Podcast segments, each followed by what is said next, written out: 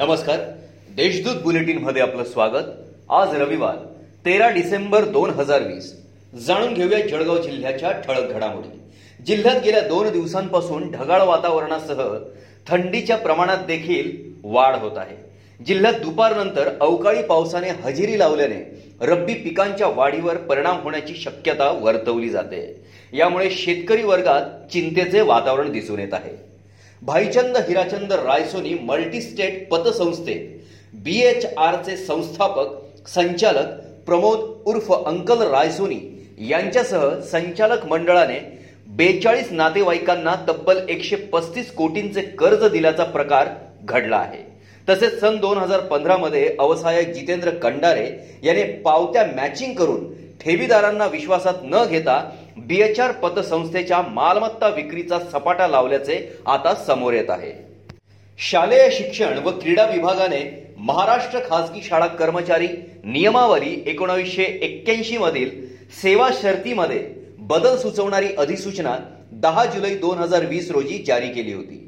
या अधिसूचनेत सुचवल्याप्रमाणे बदल झाल्यास राज्यातील एक नोव्हेंबर दोन हजार पाच पूर्वी नियुक्त हजारो मुख्याध्यापक शिक्षक शिक्षकेतर कर्मचारी यांची जुनी पेन्शन मिळण्याचा अधिकार संकटात येणार होता.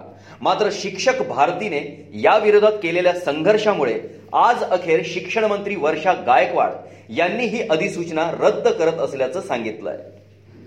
राष्ट्रवादी काँग्रेस पक्षाचे अध्यक्ष खासदार शरद पवार साहेब म्हणजे राजकारणाच्या महासागरातील दीपस्तंभ असून राजकीय पक्षांचे विचार वेगवेगळे असू शकतात. मात्र पवार साहेब यांच्यासारखे नेतृत्व असलेल्या सर्वांना हा माणूस हवा हवासा वाटणे हेच या बहुआयामी नेतृत्वाचे यश आहे.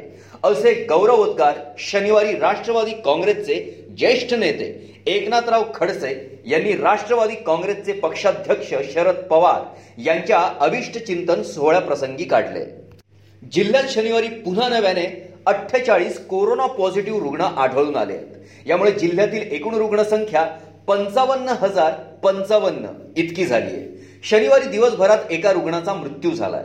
जिल्ह्यात आतापर्यंत त्रेपन्न हजार तीनशे सदोतीस रुग्ण कोरोनामुक्त झाले आहेत. यातील एकोणपन्नास रुग्णांना नुकताच डिस्चार्ज देण्यात आला आहे सध्या चारशे पाच रुग्णांवर उपचार सुरू आहेत. या होत्या आजच्या ठळक घडामोडी. याबरोबरच वेळ झाली आहे येथेच थांबण्याची. भेटूया पुढील बुलेटिन प्रसारणात.